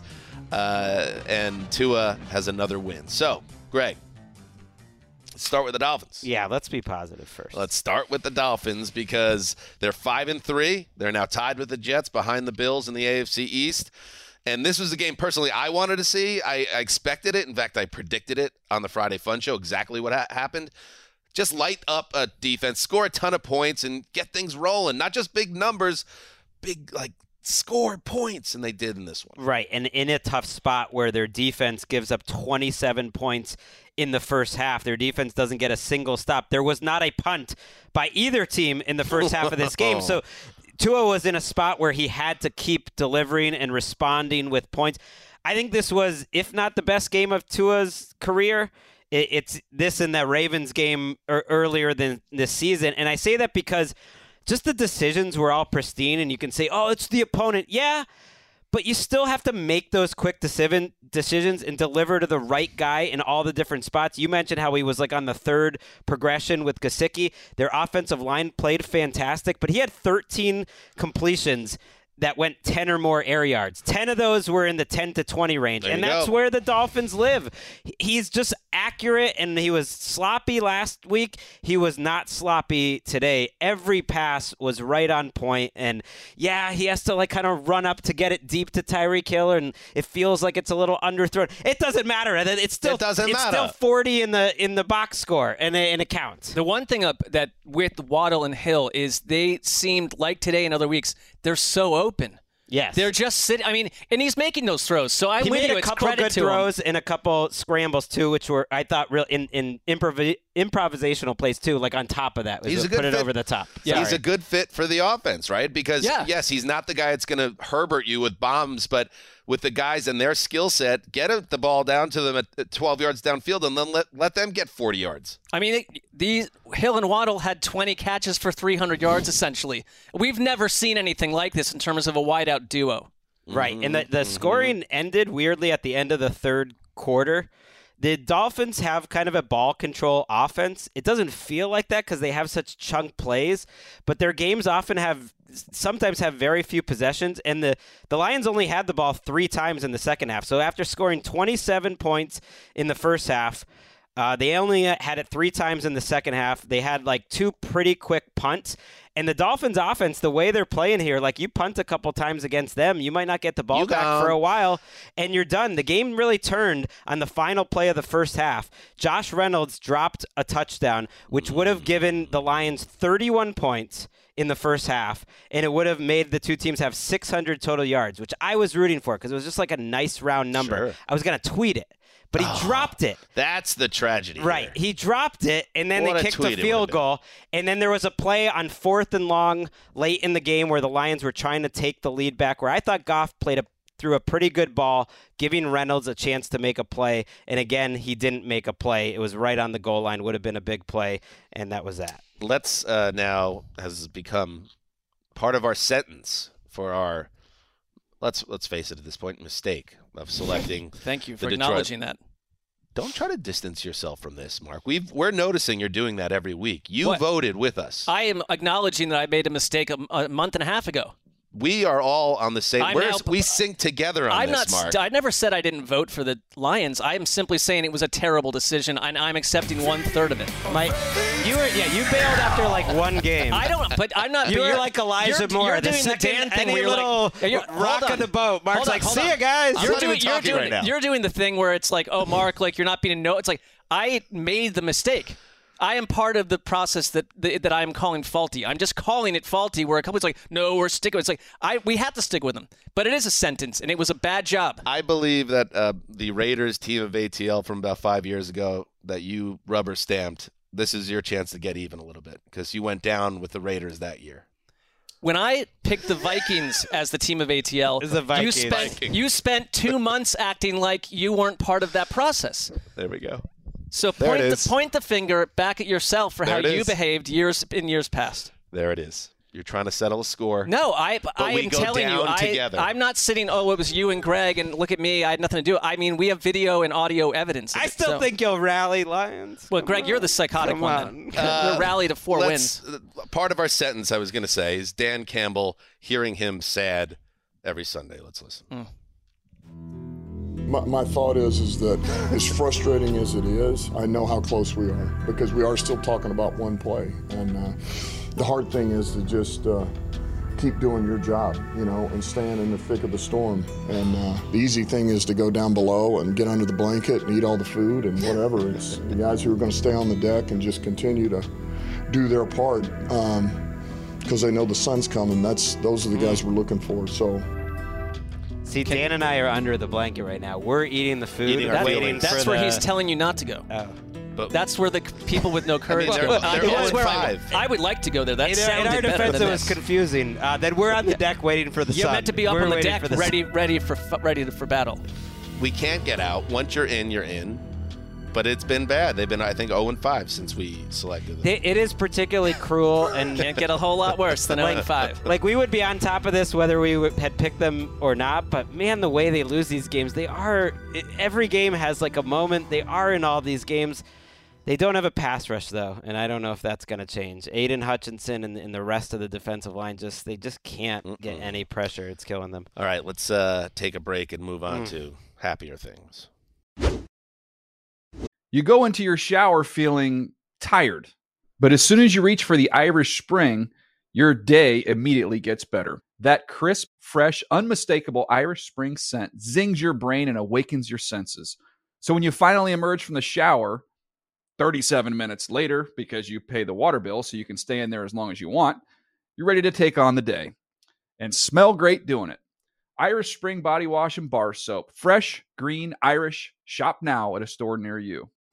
What's up? I'm John Wall. And I'm CJ Toledano, and we're starting a new podcast presented by DraftKings called Point Game. We're now joined by three time NBA Six Man of the Year, elite bucket getter. Let's please welcome Jamal Crawford to Point Game. King of the Court one on one tournament. If they had it back in your prime, do you think you could have took it all? I'm gonna be honest with you. I don't think I could have took it all, but I think I would have shocked a lot of people. I think Kobe and everybody in their prime, Kobe would win a one-on-one contest. Yeah, I, yeah, because you got to think Love he's it. going to guard. He don't care about guarding. He's gonna guard. He's going to Exactly. guard. Like you see him in the Olympics, he's going to guard, and then on I'm top not of that, like that, CJ. Ladies and gentlemen, please welcome Sam Cassell to Point Game. I remember you came to my room crying, tears, crying. They- I mean, he was in a culture shock. And then uh, his, he's going through withdrawals about winning. remember what I told you? I said, I said, OG, you think I can get paid and go back and play in college because it ain't it? Check out Point Game with John Wall and CJ Toledano on the iHeartRadio app, DraftKings YouTube, or wherever you get your podcasts. Snagajob is where America goes to hire, with the deepest talent pool in hourly hiring. With access to over 6 million active hourly workers, Snagajob is the all in one solution for hiring high quality employees who can cover all your needs. On demand, temp to hire, part time or full time. You name the position warehouse worker, retail associate, grocery store clerk, fitness trainer, baker, stylist, bellhop, podcast producer. Yeah, Snagajob's got a worker for that. With our easy to use platform, you're able to seamlessly post and fill available positions quickly with a dedicated customer support team to provide all the help you need along the way. Kind of nice knowing you have a talent pool like that in your own backyard, right? Snagajob is the partner you need to keep your business running smoothly. So visit snagajob.com or text snag to 242424 to talk to an expert. Snagajob.com, where America goes to hire. Welcome back. I'm not looking for good. I'm looking for great. And with that in mind, let's head to Big D. Fields in the gun. Back to throw. Parsons coming. He flushes out left. He stops. He dumps it short to the 25. Still moving Montgomery. Fumble the ball. Recovered by Dallas. Micah Parsons is on the ball. And he's still, it's still alive. He's still running. He's still moving with the ball to the 10, to the 5, to the goal line. Parsons recovered a fumble and brought it all the way back. Freakish. Brad Sham and Babe Laufenberg, KRLD. You know, the the Micah Parsons LT stuff that we talked about. Whatever. You could be on that debate. You could say it's too premature. You could say he's that at that level potentially. But that's the type of play it's like that was LT like. He flushes Justin Fields out of the pocket. He runs the play down 12, 15 yards downfield, picks up the ball, then has the smarts to run even though it seemed like he was down by contact, and he scores a touchdown. That basically iced the game. A 49 29 win for the Cowboys. Thank you to Justin Fields for hopping over him. That right. was uh, that was remarkable. The Fields, just to get out of the way, uh, missed him by inches, allowing that touchdown to happen. But let's face it, the Cowboys probably would have taken over and scored a touchdown anyway, the way this one went. They scored uh, the first four times they had the ball for the first time in, I believe, eight years, Dallas did. And uh, while Chicago was game and they were um, competitive for large chunks of this game after falling behind huge early, um, they were just ultimately overmatched uh, by Dallas. And what the reason why, Mark, I, I'm saying, hmm, maybe we could put Dallas into the great category, not in the big three, but in that next spot below, is because now you're seeing the offense clicking in concert with that defense that we already know could be one of the best in the league. Right. The defense is NFC title game worthy. It is potentially Super Bowl worthy in this 2022 campaign. And they got to the record they were at and won with Cooper Rush and made a thing out of Cooper Rush because it was the defense propping them up week, week after week. When you go look at what Dallas did today, and if you look at the last eight quarters of Dak Prescott, some of his throws today and the way that they just absolutely fried Chicago's defense, which – looked good against the Patriots week ago and has had some good good games. One scoring drive, 1180 yards, 869, 675, 854. They're just able to string together plays, make passes through the air. Tony Pollard, I, I, I'm with you that Zeke and Tony Pollard are a good combo, but Tony Pollard is a starting running back on any other team flat out is looks awesome and he's better than Ezekiel Elliott. Well, I, I think there's just debate where it's like we're not meant to say that or something, but it's just like he just looks to me like a better version of a starting running back. But that's fine. That's a good problem to have, and they've got weapons all over the place. And if you're going to get this version of Dak Prescott today and the way that they called plays, um, they're fringy on great. I never really believe in the Cowboys with this whole thing. I, that's my issue. I, I think they could be in this world. Well, I, I think the, the, Zeke Pollard thing is really a, a Jerry-driven narrative more than anything else because he's paying him so much, at least for yeah, one more year. fantasy too. And, it's fantasy and too, yeah. Zeke has he has value to the team on some level because he can grind out yards. He's a good goal line guy, obviously. But I think it's clear to anybody that watches these games that Pollard is the better, more dynamic running back. And I do think even what whatever Jerry says, because Jerry loves Zeke too, so he's showing him some respect. You're going to see it in the box score more and more that this is Tony Pollard's backfield. Right. It was the proof of concept game. Okay, we don't have Zeke. Uh, let's put up almost a 50 burger on a pretty good defense. This game, you know, changes a little how we see the Cowboys. Not that we should need to see Dak Prescott playing well, but it's nice. It's just been a while. And like the Bears a week ago changed who I thought think they can be this year, just in terms of a frisky team that's watchable. And in this game, you know, move the ball. Uh, Fields played better. You know, they ran the ball great. Again, I think Dallas showing that they can put up this type of offensive performance does put them in the great category because the numbers would tell you, Dan, that they're already pretty close Mm-hmm. to great. They were third or fourth in DVOA as a team with average quarterback play at best going into this game. And now you have Dak Prescott. If you get normal Pro Bowl Dak Prescott, that's that's cooking with gas. Uh, yeah, and I like in the power rankings, for example, they're an easy number four for me this week, like they were an easy number four last week. So they're right, they're interesting and potentially getting better. Um, Chicago ran for 240 yards on the ground, which was uh, this is kind of a weird game, and they jumped out early, and then you could see Dallas kind of let up a little bit on defense. We'll see if maybe the defense now is coming down to earth a little bit after the off after carrying the offense. That it's a long season. This stuff can happen sometimes, but overall, I feel very confident about the Cowboys moving forward. We're back to a place where like Justin Fields had 46 yards passing at the half, but I something that's happened to them over the last couple of weeks. You mentioned it, Greg. I think Fields has gotten better as a passer. His what he does on the ground legitimately scrambles defensive coordinators, and they're just a great running team in general. And so I, I don't know. It felt like the entire run of this podcast, the Bears have been a frustrating watch. Um, they had a couple playoff years in there, but you weren't buying it. This team is enjoyable, and I even today there were moments and big plays where it's like I'll sign up to watch the Bears weekly, and we haven't really given them credit for doing anything in a long time because they didn't deserve it. Yeah, Fields is getting better, um, and he was good in this game. He doesn't have a lot around him. And I talked about on Thursday, the, after that great uh, emotional win over the Patriots in prime time, you trade away Robert Quinn, and then the defense doesn't even show up until halftime of this game. But you scored 29 points on one of the best defenses in the league, so that is progress. This is a developmental year for Chicago, and I think we're seeing some good things despite this loss. I also like when Jerry starts getting frisky uh, Mhm. after the game, and they're six and two, which is great, and they look great, but they're still stuck in that division where they, they got some ground to make up, and they're looking at uh, the trade market. He said, and we feel they said they feel good about their chances. I didn't know where you were going with this at first, but now I now I do. and and he said he said also, well, there's some guys uh, that aren't even on other teams that are available, and someone was like, oh, uh, Odell, Of course. and Mm-hmm. uh, and he was like, oh, I didn't say that, but he did it with like the wink, you know, Right, right. winking grin that Jerry. I'm just a is good like, old boy. You know okay. me. I was like, okay, I could see that. Like if I'm Odell Beckham, I look at the Rams and I look at the Cowboys, and uh, it oh, just shucks. makes you sense. know I'm just an old huckster at heart.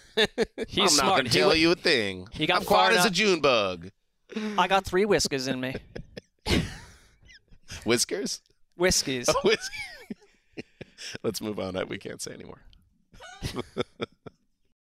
Give it to Henry, 25-20, 15, outside to the 10, puts a move onto the 5, stiff arm, dives over the pylon, touchdown, Titans! That was a man-sized run by the man, Derrick Henry! What a great run by Derrick Henry! He's not a man. Derrick Henry's the big dog. Feed the big dog, and he will growl and bite and destroy. Mike Keith with the call WGFX. Derrick Henry for the fourth time in a row against the Texans went over 200 yards on the ground on 32 What's carries. I mean, he's one of the great running backs of his era and a future Hall of Famer, and he could do the stuff that Adrian Peterson could do in his prime. You know, like one of those dudes. Anyway, that's all they needed, Derrick Henry, because even with Ryan Tannehill out of this game, boys, um, and the the rookie quarterback not doing a damn thing, you had Derrick Henry, and that's that's that tells you, Mark, like what's special about a guy like Henry, what separates him from other great running backs. The entire Houston Texans staff and every player knew that the Titans weren't going to be able to move the ball if they didn't run the ball, and it didn't matter. Henry just got the job done, and Tennessee keeps winning as a result. That's like the most powerful, like a powerful version of an athlete, where it's like everyone knows, uh, here comes Derrick Henry. you know what it? Imposing one's will. Yes, I think that's well. It also lets impose his will 32 times and have the quarterback throw 10 passes. Which was a smart decision Yeah, because I mean that's what you want the Browns to do Yeah. with Nick Chubb and other teams to don't do. I mean, in this case, it works. I mean, they could give know. the ball to Hilliard a little more. Dontrell Hilliard goes eight for 83. I just worry, uh, you know, Derrick Henry gets these 32 carry games, and he's had a few lately. But it's crazy that he kept the 200 yards and two touchdown streak against the Texans going. It's it's preposterous that he's done it. He's done it four straight times, and it, it is exciting when you can just see something special in sports. And one of his first runs of the day, game, he was slaloming through the Texans line and just like jumping back and forth laterally and you're like wow he looks as explosive as he's ever looked. And i hate when teams like the texans tack on 90 yards on a garbage time drive because Mm-hmm. the yardage in this game was 354 to 71 before that drive. That's how much of a dominant game it was. Um, you had Davis Mills, who took another big step back after taking a step forward last week. He had 17 yards, I believe, through the air in the first half of this game. It was it was not. We'll bring in Gravedigger here because I know he's feeling hot. Even though AJ Brown uh, proved to be godlike for another team, you could just forget about that because not only did the Titans win again, uh, you locked it up, just like I locked it up, just like Mark locked it up. Did I get everybody? Good job all sticking with that Well, I'm, it's I'm called surprised nobility. i think that was great It's a we noble move. stuck. We stuck with the Titans because the Texans stink, and that's what it comes down to, Justin. Yeah, the Texans were not a good team today or this season, I guess. The Titans Hashtag average insight. Titans average seven yards a carry, and that includes Malik Willis's five carries for 12 yards. They threw one pass in the second half, and it was like wow it's mike vrabel's dream it was Malik Willis rolling out of bounds, literally jumping out of bounds and throwing a pass right before he landed at it. Like it could have almost been counted as him just being out of bounds, but that was the only pass they had to throw in the second half. And just like everyone in the stadium knows that the Titans are going to run it on every play, and they still pop off seven yards of carry is unbelievable. I don't know if that that doesn't work in January as we've seen, but um, and it's not going to work uh, probably if Malik Willis is starting against the Chiefs next Sunday night, uh, which is a huge game for Tennessee in terms of a measuring stick. Uh, but ultimately, they they have things under control. Malik Willis didn't show me a lot, but that- like we said, they didn't really give him a lot to do in this game. Um, but I, I, I'm feeling good about Tennessee again. They're they're built very well to succeed in this landscape of the NFL. I think you you tweeted Justin that they are in line right now as the second seed in the AFC. They are going to be in that mix because I think they're going to continue to grind down teams uh, and close out games. Yeah, the offensive line still looks like a really great run blocking unit, even though they cannot pass protect very well. But if you want to just break down Malik Willis really quickly in his first Sure. NFL start, I would say eight of his 10 passes were really bad. Um, and one of those includes a throwaway that like he should have run the ball for like at least 20 yards and he threw it away. He missed uh, Chig Okonkwo on like a tight end wheel route that would have been a touchdown, just like late and overthrew it. His interception was late and off target. He had one really nice play rolling out to the left where he like the arm angle rolling left to throw to get the ball to Robert Woods on the biggest completion of the day for 16 yards was a really fantastic play. But even that one was like him sitting in the pocket, holding it too long, and then making something happen afterwards. But like he's he's not processing quickly at all. He's not seeing the field well, and he's not getting the ball out of his hand. Let's get Tannehill back in the lineup, basically. Yeah, basically. they and need But and by the way, he was Good thing he- they had the Texans this week. He had the ankle and then came down with some type of stomach bug or something, Tannehill, some type of illness. Uh, and this worked out perfectly because you took care of business. You give him more time to rest, get the ankle right, and hopefully they're ready to roll against Kansas City. That's going to be a good one. It's kind of an example if you're Ryan Tannehill. It's like, oh, you don't want to get injured and be out of the lineup. But this was the guy who was in theory breathing down your neck, and it's like, let's uh, press pause on Malik Willis for a bit here. Yes. Let's head to the Superdome where, strange thing uh, in the NFL on this uh, eve of Halloween, only one team showed up. It's tricky. That's weird. Truck, hard to be competitive in that scenario. Dalton to throw, looking, looking, dumps it across the middle. Kamara's got it. 25, 20, 15, 10, near side, and he will scoot into the end zone. Alvin Kamara does it again. Three for three, three TDs for AK. My favorite thing about Alvin Kamara is if you if he's near the goal line with the ball. Not so much on that play, but there was another run where it's just like he's gonna get over the goal line. He is the best finisher in the league. Maybe Derrick Henry. But he's a star, is my point. Mike Hoss with the call, WWL. Three touchdowns, yes, for Alvin Kamara, and a 24 zip win over the Raiders. Uh, this came after Kamara, after that ugly um, loss to Arizona on Thursday night in the locker room after the game, really gave it to the team and demanded that they clean up their act and be better. And Greg, that's what a leader does. Uh, he then backs it up with big time play, and the Saints are off the mat, and the Raiders are off in space somewhere. Yeah, I don't know hmm. what happened with the Raiders here, and we'll get to them. But I like that Pete Carmichael, their play caller, made a point to get Kamara the ball early and often. I, th- I think it was something like six or eight of their first tw- eight of their first twelve plays was to Kamara, and all game Dalton was looking for him on the check down and sometimes as a, a primary receiver. And I think that's why they kept Andy Dalton as their quarterback. It sounds silly, but he gets Kamara the ball. And I think that is a window into who he is as a quarterback versus who Jameis is, who just never takes checkdowns and is bad at the short game. And what this team needs is a quarterback who's good at the short game because they don't have their wide receivers right now. The fact that they went up and down the field on Vegas without Jarvis Landry and Michael Thomas was impressive. But the fact that they shut out the Raiders, who had been scoring 33 per on defense, was way more impressive and gives me way more optimism that this team could bounce back to frisky because their Mm. defense has stunk all year. And you could see it from the very first snap. They were so active and just getting after Derek Carr.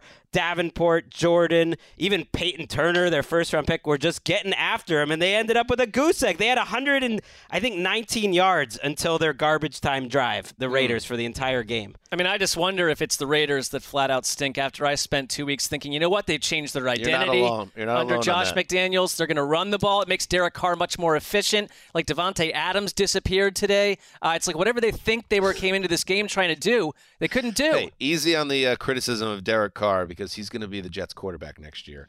Um, oh, the- that should be a fun offseason. Yeah. Um, you know, I, I'm a little mad now in retrospect that this this had all the trappings, Greggy, of a classic cornered animal game. Same for the Mhm. Saints. They were So at annoyed. home after like half a bye week against an inconsistent opponent.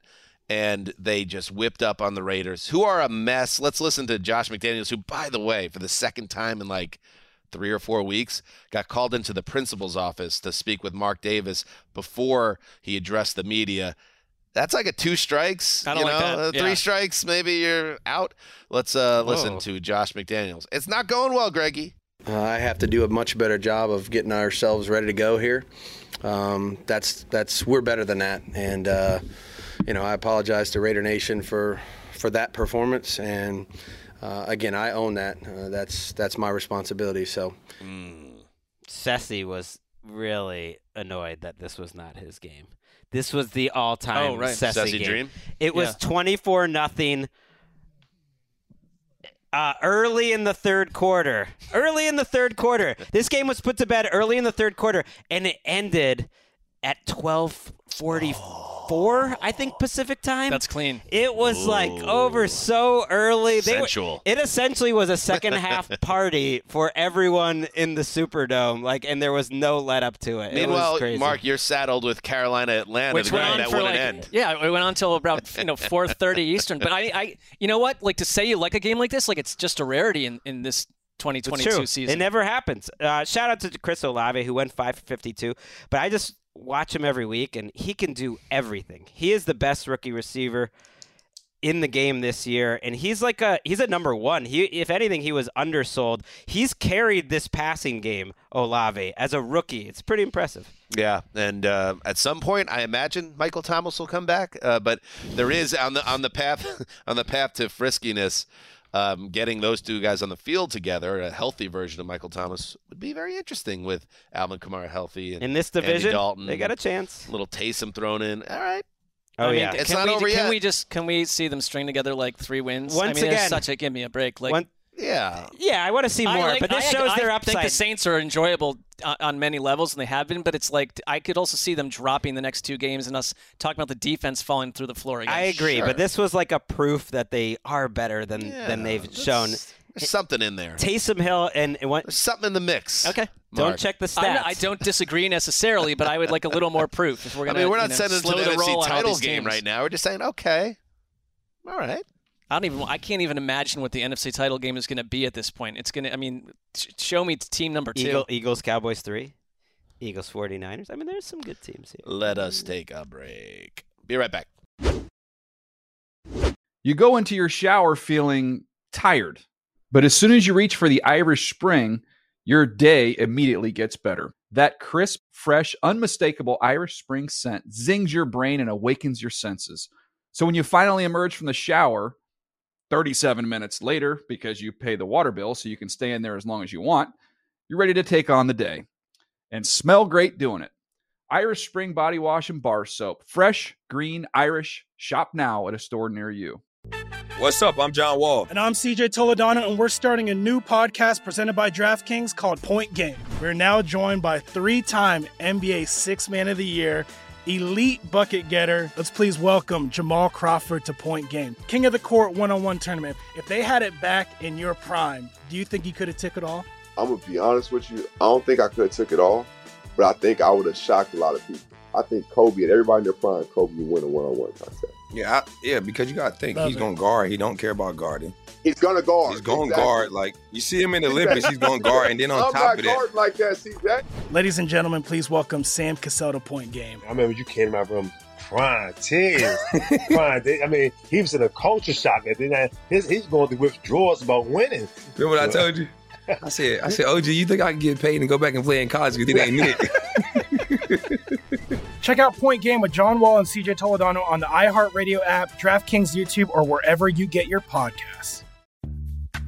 Snagajob is where America goes to hire, with the deepest talent pool in hourly hiring. With access to over 6 million active hourly workers, Snagajob is the all in one solution for hiring high quality employees who can cover all your needs. On demand, temp to hire, part time or full time. You name the position warehouse worker, retail associate, grocery store clerk, fitness trainer, baker, stylist, bellhop, podcast producer. Yeah, Snagajob's got a worker for that.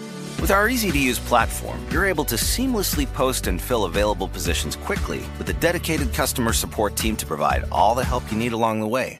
Kind of nice knowing you have a talent pool like that in your own backyard, right? Snagajob is the partner you need to keep your business running smoothly. So visit snagajob.com or text snag to 242424 to talk to an expert. Snagajob.com, where America goes to hire. All right, let's head for the last time this season. Another grand success over there in England. The London series capped with the Jaguars, of course. Now it's up to the Broncos defense. First and 10 at the 25. Shotgun snap. Trevor Lawrence looks right, throws right. That ball is going to be intercepted. That ball is intercepted by K'Waun Williams. His first interception as a Denver Bronco. And it may have very well sealed the deal here in London.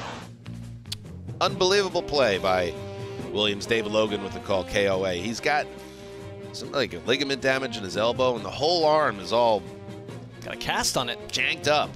And somehow he makes a diving catch to seal that game. Trevor Lawrence once again falls short in a big spot, and the Broncos survive and get a much needed 21 17 win over the Jaguars at Wembley Stadium. Uh, Russell Wilson, not overly impressive here, Greggy, but at the same time, and I'm not like the biggest fan of the uh, that ESPN team, but they did set the table nicely ahead of the they were good. ahead of the last drive, where uh, you know this is a big drive for Russell Wilson and the Broncos' immediate future, and he led them down the field for the go-ahead score. So two touchdown drives for Wilson late allows them to escape and exhale. Yeah, he did not play well in this game. I know I know you hate the grading, but he will not grade well, I assume, on PFF. But the way I don't have a problem with grading. I I have Yeah. a problem with Mr. Aaron Rodgers telling us that his grade was great. Yes, that that was not great. but the way it ended was perfect. He started that drive you talked about with one of those old TD, Mhm. sexy deep balls to KJ Hamler. That's what he does well. You know what else he did in that drive? He scrambled on third down uh, to keep it going in the red zone. We need to see more of that, and then they end up running the ball in. He he did make some big plays in this game, even if it was sandwiched around uh, a lot of ineptitude and missing open receivers. And, and I think that's huge for them. We've heard some whispers, you know, some reporting that who knows if Hackett. Uh, is going to make it through the whole season here. And this was a game that you, you never want to get left back in England. So I, I think it's massive for them in the same way that it's crushing for the Jaguars. Because I guess we've probably given up on the Jaguars, but I don't think they've given up on themselves. And this is a, a humbling win, I feel like, to not be able to close out. I think on both sides of the ball, defensively and offensively, there's big questions for the Jaguars. Well, I think it's I'm pissed off, Angelo. It feels like every week to the if you're a Jaguars fan, it, it's there. I we debated a little bit about Trevor Lawrence. I don't think anyone's saying Trevor Lawrence has fully arrived, but it's like on any level. But it, there are missed throws every week, and there are last minute turnovers, and there are just too much left on the field, and it kind of masks over the kind of game you got from Travis Etienne, who was fantastic today. It's like, can the Jaguars learn to close? Could the Broncos learn to play offense at all? And at least we got halfway there today. Do I think it? Do, does it change what I think about the Denver Broncos? Not at all. Mm. Yeah, I, I think that I mean they got they get to, They the, get to the bye bye. at three and five. They are no one's idea of a real contender right now, but it would have been a disaster if they didn't find a way to win this game. And you know, I've said it myself. I beat the drum a little bit like do we have to every week talk about whether Trevor Lawrence is living up to the hype? Well, now we're about halfway through his second season, and he was picked one spot ahead of Zach Wilson. I think he has longer rope with his organization than Zach Wilson will have with He's a his. much better player uh, to the eye. Yes, he's he's had moments for sure, more moments uh, than Zach Wilson, but maybe not a ton more. It's and it's a little bit it's a little bit depressing to see this game where he throws a red zone interception on first and goal from the one in the first half. He throws that pick on the final drive, and you're waiting for him to kind of make that arrival, and it's just not happening. So, Jacksonville fans, I can only imagine uh, the frustration you're feeling because you keep waiting to hear about this guy that you were told was this generational talent, and he's yet to arrive. I felt like today was a turning point for that. Just looking at Twitter and some of the Jaguars reporters, I think in this spot, I think he averaged four yards per attempt, and those that first and goal interception was inexcusable and was the biggest play in the game to, to me. Why even throwing it, by the way? Right. Uh, but e- either way, him throwing that in that spot, they should have been up 14 nothing. Which good luck for the Broncos coming back. I just I just see the ball not going where he wants. He's better this year. He's getting closer to being a league average starter. Uh, but he's just not accurate when he sets, and that's why blaming Urban Meyer for everything didn't make sense.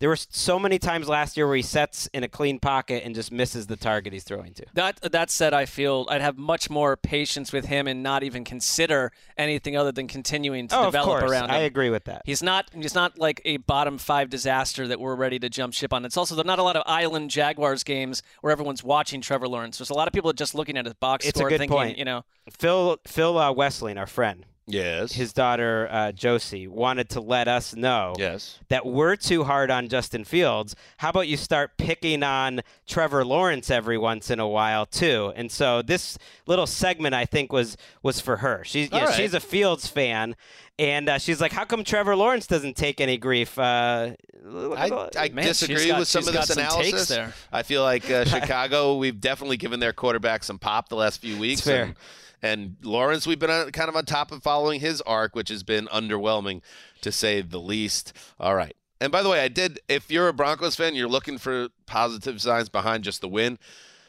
Russell Wilson giving the interview after the game, saying Russell Wilson stuff, and then KJ Hamler comes and gives him a bear, big bear hug from behind and tells him, "Oh, beautiful throw, baby."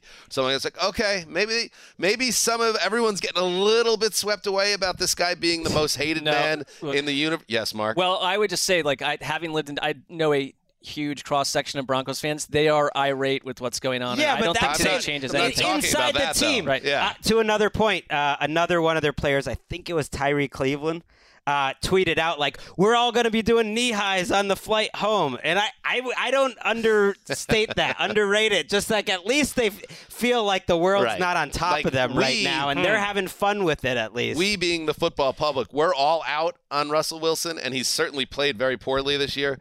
But maybe it's not total anarchy uh, inside the locker room. That was just maybe Come a on, little, y'all. Russell Wilson. we will see. Um, very exciting. a little peek behind. Oh, I miss. See, I miss. I really wanted Nathaniel Hackett to be a great part of this season, and it got about as dark as possible, as quickly as possible. Yeah, he's uh, in a lot of trouble still. Let's move on uh, to Indianapolis, where the Commanders were looking to get back to 500. In motion, Cam Sims. Heinicke keeps it, goes for the end zone. What's the call? Touchdown! Touchdown! Touchdown, Washington! A one-yard run by Heinicke. See, that's a you know a team down in Miami. Listen to that call. They're, uh, t- they're talking Commanders football. Bram Weinstein with the call. WBIG. T- Taylor Heinicke. That guy's got grit. Dan Campbell's going to be on the phone looking to trade the world for Taylor Heinicke after he goes in from one yard out after connecting with the ever underrated Terry McLaurin on a deep strike uh, to put them at the doorstep of the game winning touchdown, which they got 17 16 over the Colts, were dying. That's a huge game for the Colts to win that game, but they can't find a way to do it uh, in the first start for Sam Ehlinger. Uh, Mark. Ehlinger. Oh, he hit you Just with so an you know. Ehlinger in a big No, just so spot. you know. Anybody hear that? He hit you with an Ehlinger. I didn't hear anything. I don't know what I'm even talking about. I, I'm for once not going to get involved. Does that we're we're we're in the flow of the show, Justin. We're having conversation. We're trying to bring this thing in for a landing. And you you don't you didn't get in my ear. You came over into the broadcast Oh, to wow, this is correct getting my personal. Right. No, pronunciation. I think that's a look at me moment from our from our producer, which is becoming more frequent. it's a little troubling. Anyway, let's talk the game. Thank you, Justin, for the correction. okay, now he's dying inside even more than Frank Reich is right now. You're fired. Uh, all right, go ahead, Mark. Oh boy. Um, I mean, McLaurin had an incredible 42-yard catch and run in this game. Before that, uh, he's one of your guys, right? right? Yeah, I mean McLaurin? Who's really a West guy? He's a yeah. star. Yeah. You can have star guys. I mean, Geno's a star. He's my guy. I mean, Greg, but your thing is like I'll have 82 people I'm friends with that watch Oh, football. and yeah. I'll Oh, take, Greg I'll likes take, players. I'll take Oh, wow. 96% of the guys, and it's just Oh, being, it's yeah. become a tired trope at this point. Oh yeah, Greg likes players. Oh yeah, what a terrible thing. He's thing. loyal to football. Uh, I'm loyal to football. Graver's back. To something at least. Hal What else McLaurin not loyal to? ripping the ball away from Stephon Gilmore on that that final catch too. Man, that was a nasty little what zing at the end there. So, so wait, what am I not loyal to? Where do Can we you imagine begin? living Who with me? like there are 82 bits. There's 82 bits a show where it tells me what's going on with the show. So enjoy yourself. This is your fault, Justin. We were professionally bringing the show in for a landing. yeah, you guys want us to like This get the these game of the- games done this the quickly. game we gotta get the game. Like it's gotta This get is the game done. of the year. We're gonna give it 15 minutes. You guys are gonna like it. All right, Mark, let's Yeah. try this again. Did Well- you begin the point? I couldn't remember. I just think Terry McLaurin is like the Oh, right, absolute right, right. beating heart of this team. But Taylor Heinicke, to me, where I think it was like when he when it was announced he's going to come in for for Wentz, or even before when it was suggested that he could come in and replace Wentz at some point. If you kept getting these Wentzian games, and it's like he just brings something that kind of the classic quarterback energy thing, where he's going to do a couple wild things. He had a terrible interception by Shaq Leonard. He is he was really lucky in another third and one. He didn't get, didn't get picked. But then he goes and does this and creates the win. And they're kind of alive in a terrible NFC because of him and McLaurin together and a defense that did their best with Sam Ehlinger. Uh, Ehlinger to me. I'll wait another couple weeks. Um, I do see a couple things. He made he made a couple big throws in this. He can run. What's funny? What Uh, now? I just what now? realized- What on earth now? I just realized we're on camera, and I just picked up my backpack and was going through it looking for a power cord. That Okay. had nothing to do with. Mo- Okay, I can never tell in the show. I don't. I have, I have nothing on else to red say. alert. I have nothing else to say. Well, we're, we- an we hour- could we're get an to hour how- and forty minutes into the By show. By the way, give me the quarterback on the Commanders that throws to Terry McLaurin. Who is that? It's Taylor Heinicke. That's the guy who should be playing for the team. Right. That that route Absolutely. that McLaurin run ran to set up the game winner, where he. I don't know if I've ever seen one quite like it, but he absolutely turned Stephon Gilmore around and, and ate his lunch. But this was a gag job of the highest order from the Colts. This is a brutal loss. They were ahead 16 to 7, a two score lead against Heinicke, who at that point had had a touchdown all day. Uh, in the fourth quarter, they get the ball back two different times. They go three and out, and then then the end of the game. Reich uh, chose to kick a field goal on fourth and three at the 21. Chose to kick a field goal on fourth and two. I believe, or fourth and two from on the, the, Wa- goal line from the Washington too. from that drove me nuts. and then he also punted, and I know it would have been oh, it would have been bold to do it, but it was fourth and inches on their own 35 to win the game up six, and he decided to punt it away, and the defense couldn't hold it. So this is a full team like absolute. It- but I do think some of that. I like. I, I was way too conservative. There's no excuse for it, and it stands out in a season where we're in, where everyone's going for it all the time, and you should be. It just simply makes more sense. But I think part of it is like the fact that Ehlinger was at your yeah, but Jonathan. Taylor's your running back. Yeah, but our, I, T- Taylor looked all right in this. He had his ankle retaped in the middle of the game. I mean, it just. I think their offense is just simply limited in general.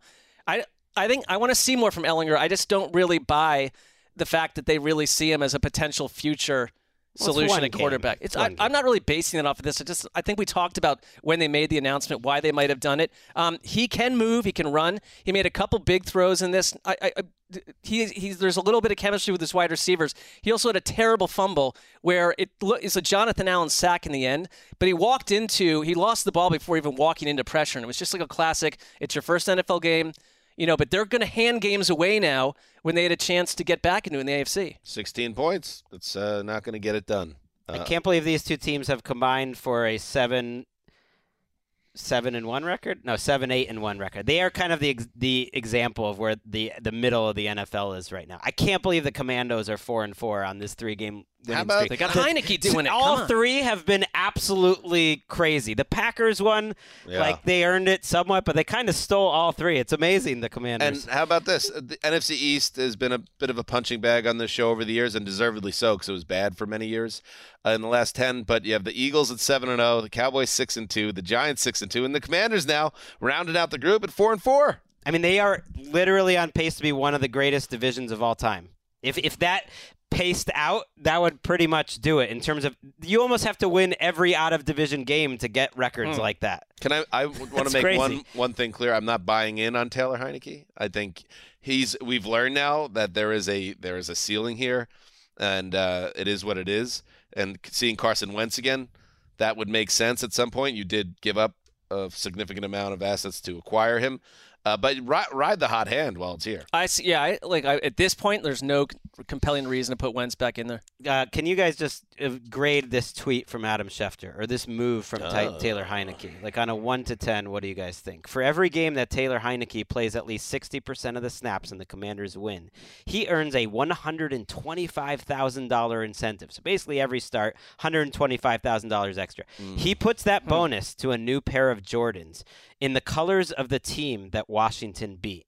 This week, new blue and white Jordans.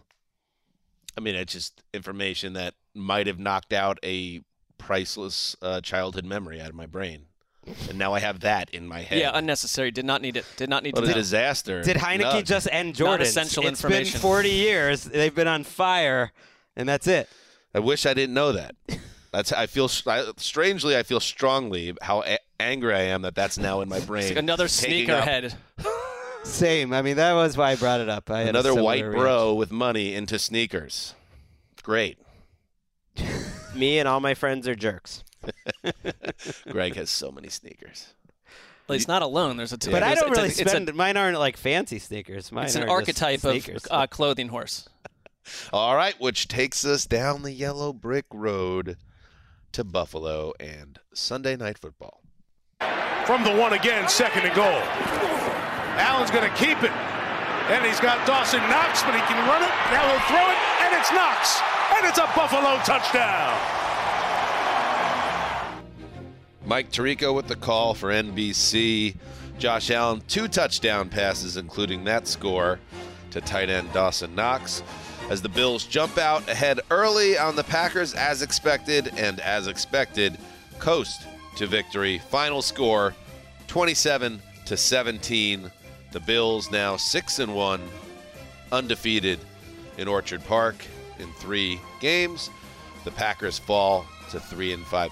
Greggy, um, you know, Green Bay didn't get rolled over here. I think a lot of expe- people probably expected this game to get uh, ugly and be maybe some type of statement on both the Bills' dominance and how lost the Packers were. We didn't quite get that, but also not a very surprising outcome today. No, but we got a feel of how inferior the Packers are in that when Matt LaFleur comes out after halftime, he talks about how he wants to see a good effort and, and play some feisty football in the second half.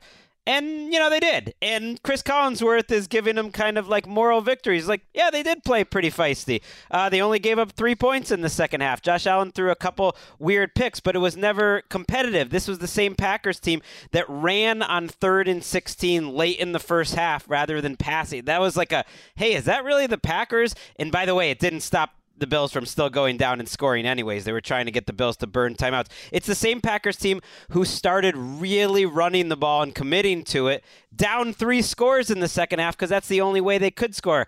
And even then they're they're kicking field goals. So yes, there were some positives, and Dobbs had a play, and Teray had a play, but it was like they went into this game knowing they were vastly inferior, especially because of their defense. And I left this game still feeling like they're vastly inferior, especially because of their defense. I'm with you. I mean, I didn't. I, I like the idea of them committing to the ground because of the problems they've had all season long. They could have maybe tried this weeks ago. Uh, I also looked at the second half and didn't think that they really thought they could win this game. I don't think it was managed in that way. I mean, it just Hmm. it was such a commitment to the ground game when you're down by a ton, and it was working to some degree, but it really didn't work at all in the end if you think about it. I mean, a little malarkey, a little shenanigans from Josh Allen, who Mina Kimes joked went to out to Halloween as the 2018 Josh Allen in the second half there. But the Bills, I mean, kind of coasted in the second half, I thought, in this. I think yeah, it's a testament to their might that they didn't bring their A game and still took care of the Aaron Rodgers team. And yeah, there is uh, the Packers go over 30 attempts on the ground. They go over 200 yards on the ground. So you could look at that as a positive if you're a Packers fan in terms of okay, we can still do that.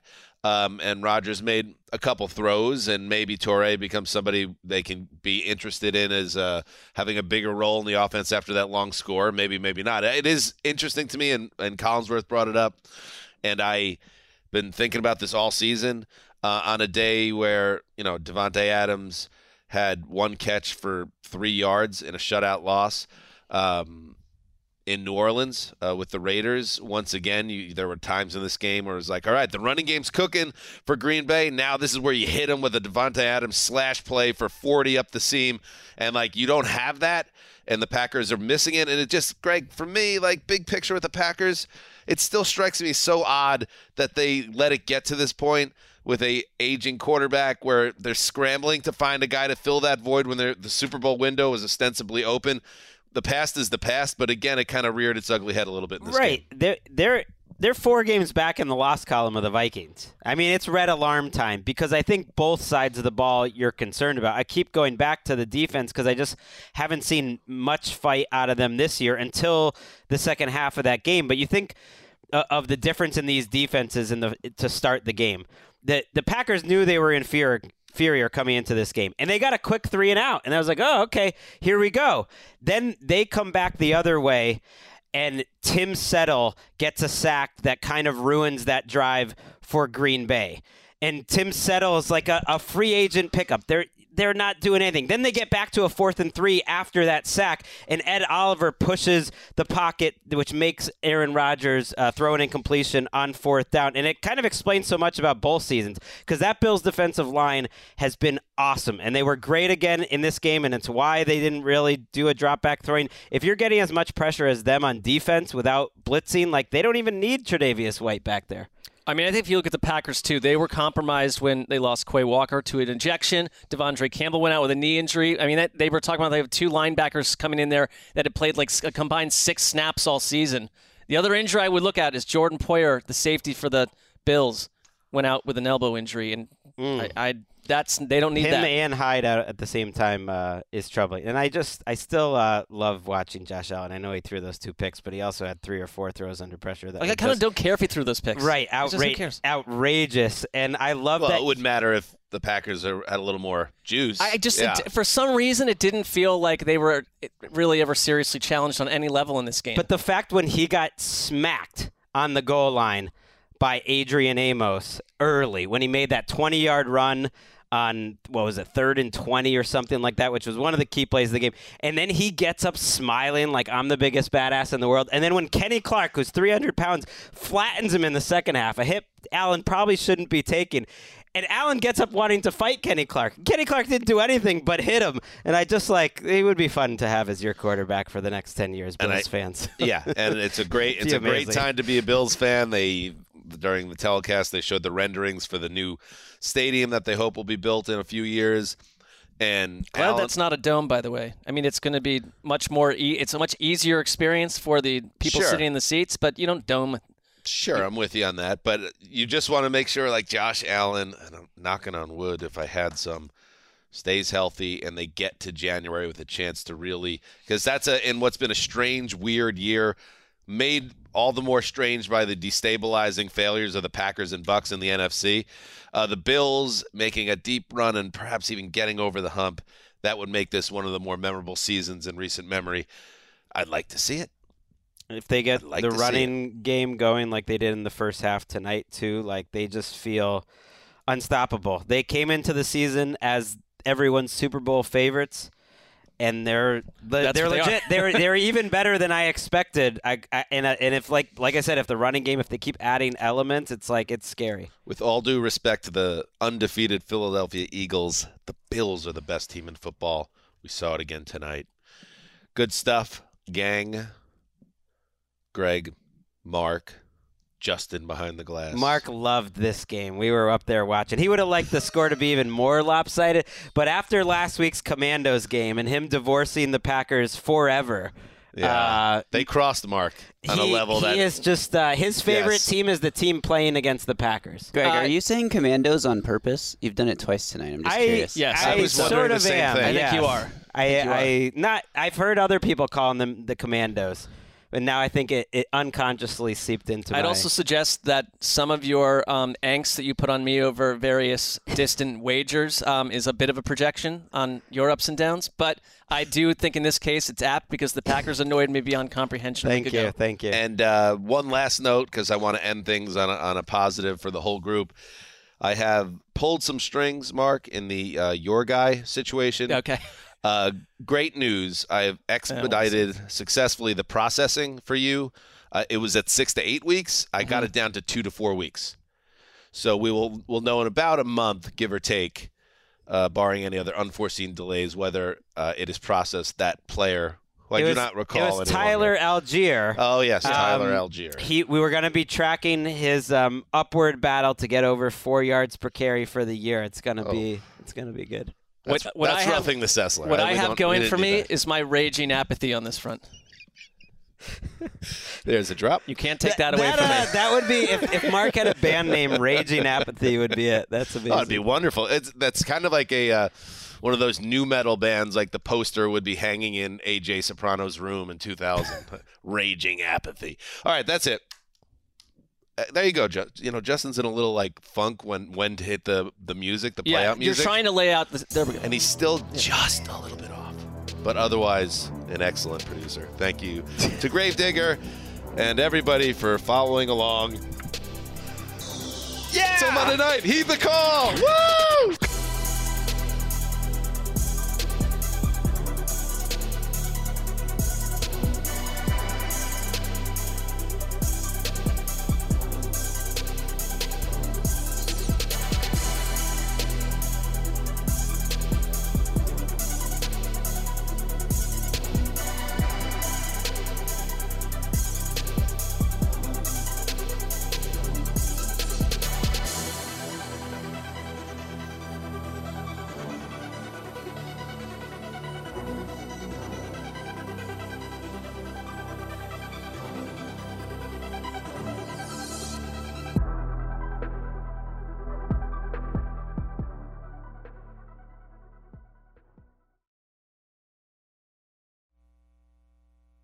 You go into your shower feeling tired, but as soon as you reach for the Irish Spring, your day immediately gets better. That crisp, fresh, unmistakable Irish Spring scent zings your brain and awakens your senses.